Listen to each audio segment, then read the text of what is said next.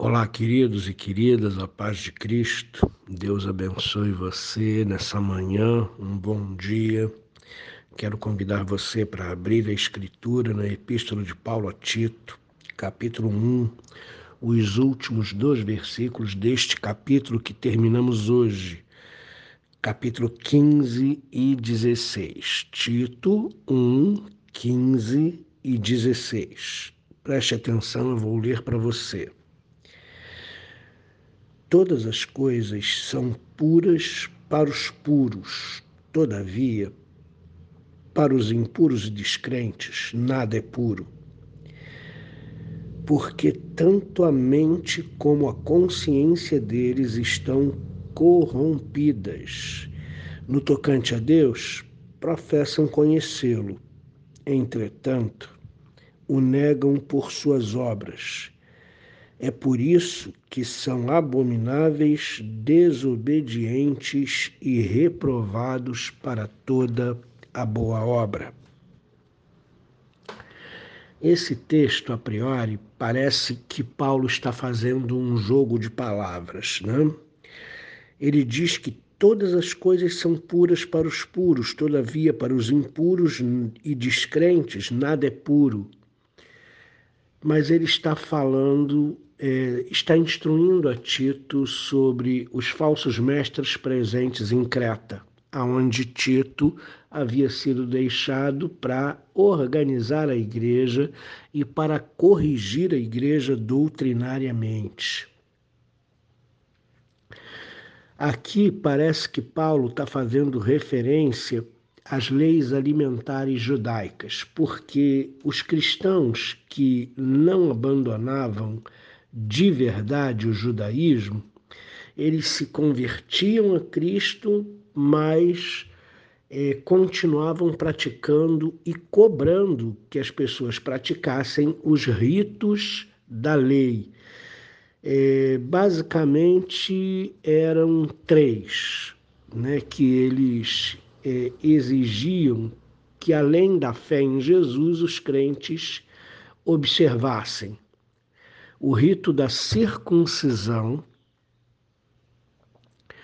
o rito dos dias festivos, dias de luas novas e etc., e as leis alimentares, você não pode comer isso, você não pode comer aquilo, você só pode comer animal se tiver é, com três, com patas de três dedos e unha, você só pode comer peixe com escama e assim por diante. Quando Cristo veio, irmãos, isso precisa é, ficar muito claro na nossa mente ele cumpriu toda a lei. E ele substituiu a lei que cumpriu pela graça. Paulo diz que nós não estamos debaixo da lei, e sim da graça.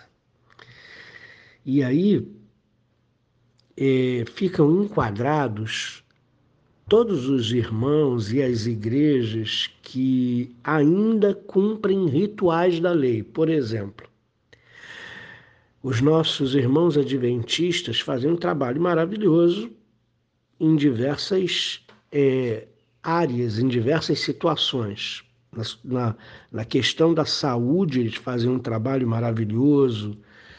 Tem um canal de televisão que ensinam a Bíblia e etc. Porém, eles guardam o sábado você observando o procedimento de Jesus Cristo nos evangelhos, Jesus Cristo chega a dizer que é, os judeus valorizavam tanto o sábado que eles não entendiam que o sábado foi feito para o homem e não o homem para o sábado. Quem guarda o sábado pensa que nós somos servos desse ritual da guarda de um dia. Jesus Cristo aboliu tudo isso. Jesus Cristo disse que o sábado foi feito para o homem, para que ele tivesse um dia de descanso. Mas que você não estava proibido de fazer o bem no sábado. Jesus, uma das acusações contra Jesus é que ele não guardava o sábado. Porque Jesus curava no sábado, Jesus fazia o bem no sábado, Jesus estendia a mão para o necessitado no sábado. Então, Jesus falou para os judeus: olha, vocês precisam entender que o ser humano não é servo do sábado. O sábado foi feito para o ser humano. E ainda hoje existem irmãos que entendem que às seis horas de sexta-feira você não pode fazer mais obra nenhuma, até às seis horas de sábado. Jesus Cristo cumpriu a lei. Ele se sacrificou por nós e ele pagou totalmente os nossos pecados. Nós não precisamos observar rituais nenhum, de forma nenhuma. E Paulo fala aqui é, algo que Jesus Cristo já havia falado. Em Lucas 11, 41, Jesus fala sobre os fariseus, que eles limpavam o exterior do copo, mas não se preocupavam com o interior do copo. E isso é uma metáfora, né?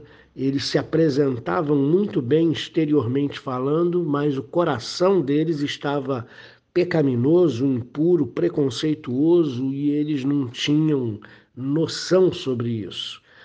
Paulo também vai falar nisso lá em Romanos, capítulo 14, verso 20, quando ele fala que, na verdade, todos os alimentos são puros, porém, não é bom para o homem comer com escândalo ou destruir a fé do seu irmão porque ele acha que não pode comer tal alimento, mas você acha que pode comer. Aí você come tal alimento e escandaliza o seu irmão. Então Paulo diz, né? Tudo é puro, mas comer com escândalo não é bom para o homem. Então, queridos, é, tudo vem do coração, grave isso. As suas palavras vêm do coração, as suas atitudes vêm do coração as suas decisões vêm do coração. Quando você dissocia a sua vida do, da, da sua prática, daquilo que realmente você crê, aí você comete pecado. O que, que eu estou dizendo com isso? Os falsos mestres, eles tinham uma preocupação ritual e começavam a orientar as pessoas a observarem a pureza no procedimento, procedimento exterior. Mas os próprios falsos mestres tinham um coração corrompido e impuro. Eles pretestavam uma pureza que eles não tinham no coração. A pureza dos falsos mestres era apenas uma pureza ritual e exterior. E eles negavam a Jesus Cristo, eles diziam crer em Deus, mas negavam a Jesus Cristo com as suas atitudes. O que Paulo está dizendo aqui é que, dependendo da pureza do nosso coração, a gente vai olhar com olhos puros para todas as coisas. Dependendo da corrupção do nosso coração, nada é puro aos nossos olhos.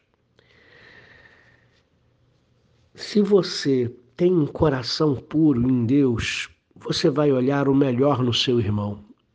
Você não vai julgar o seu irmão, você não vai reparar os erros do seu irmão, porque todos nós temos erros, irmãos. E ver os erros dos outros é muito fácil, difícil é ver os nossos próprios erros e corrigi-los. Mas quando o nosso coração está corrompido, nós só vemos o que é ruim, nós só vemos o que é mal na vida dos outros, nós só reparamos os erros que as pessoas cometem ou aquilo que está errado na igreja. Mas quando o nosso coração está em Cristo, é puro. Nós contemplamos sim o que está errado na igreja ou o que está errado na vida dos nossos irmãos, mas nós não julgamos, nós oramos por eles, nós procuramos ajudar e ser parte da solução e não do problema.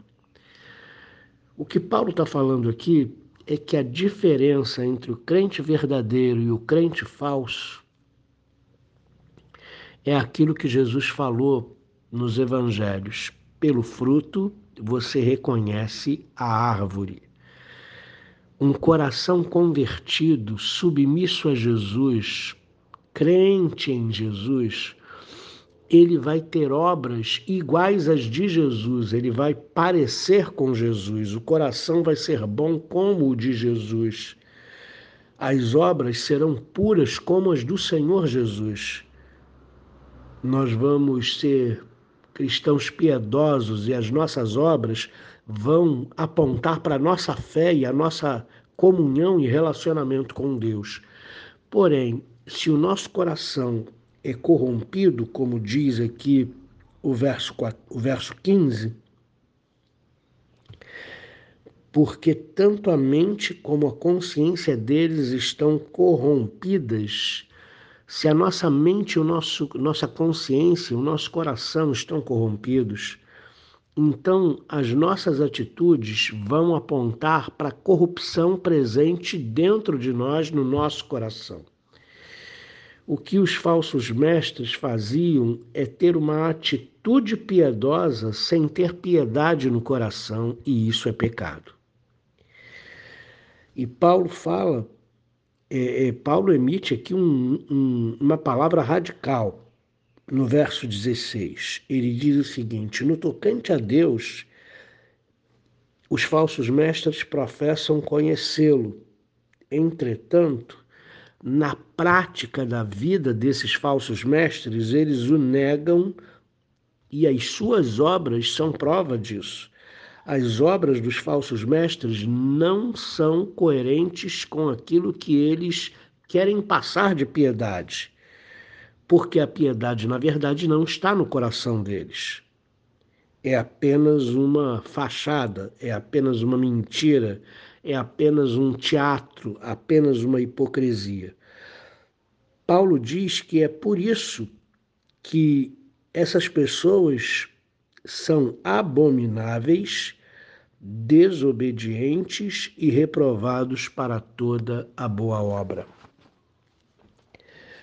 O que eu gostaria que nós meditássemos nessa manhã, baseado nesse texto, é como é o nosso procedimento.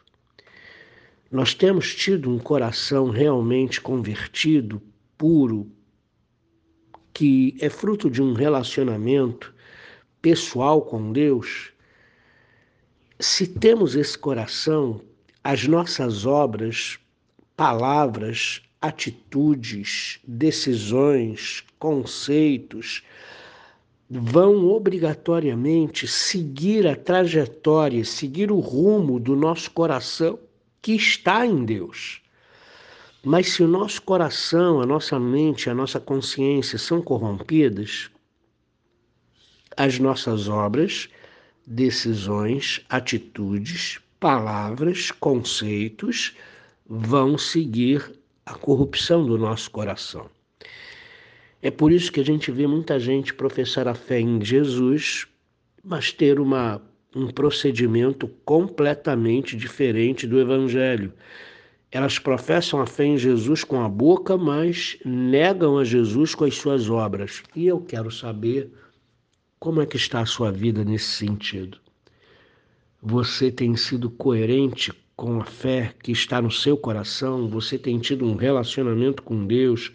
e esse relacionamento com Deus tem modificado a sua vida, modificado você como marido, como pai, modificado você como mulher, como esposa, como mãe, como irmã, como filha, porque o Evangelho obrigatoriamente traz transformação. Se o nosso coração está em Deus, as nossas obras vão ser obras semelhantes às do Senhor nós vamos acertar o nosso passo, arrumar a nossa casa, nós vamos vigiar os nossos lábios, nós vamos é, não, não usar de maledicência, falar mal das pessoas, nós não vamos julgar os nossos irmãos, nós vamos ser pessoas piedosas de fato, porque o nosso coração está em Deus. Mas se você diz que o teu coração está em Deus, mas as suas obras são obras da carne, você precisa rever a sua fé, você precisa rever o estado do seu coração porque ele não está em Deus, está corrompido e precisa ser restaurado. Que Deus te abençoe. Uma boa segunda-feira, uma boa semana, em nome de Jesus. Amém.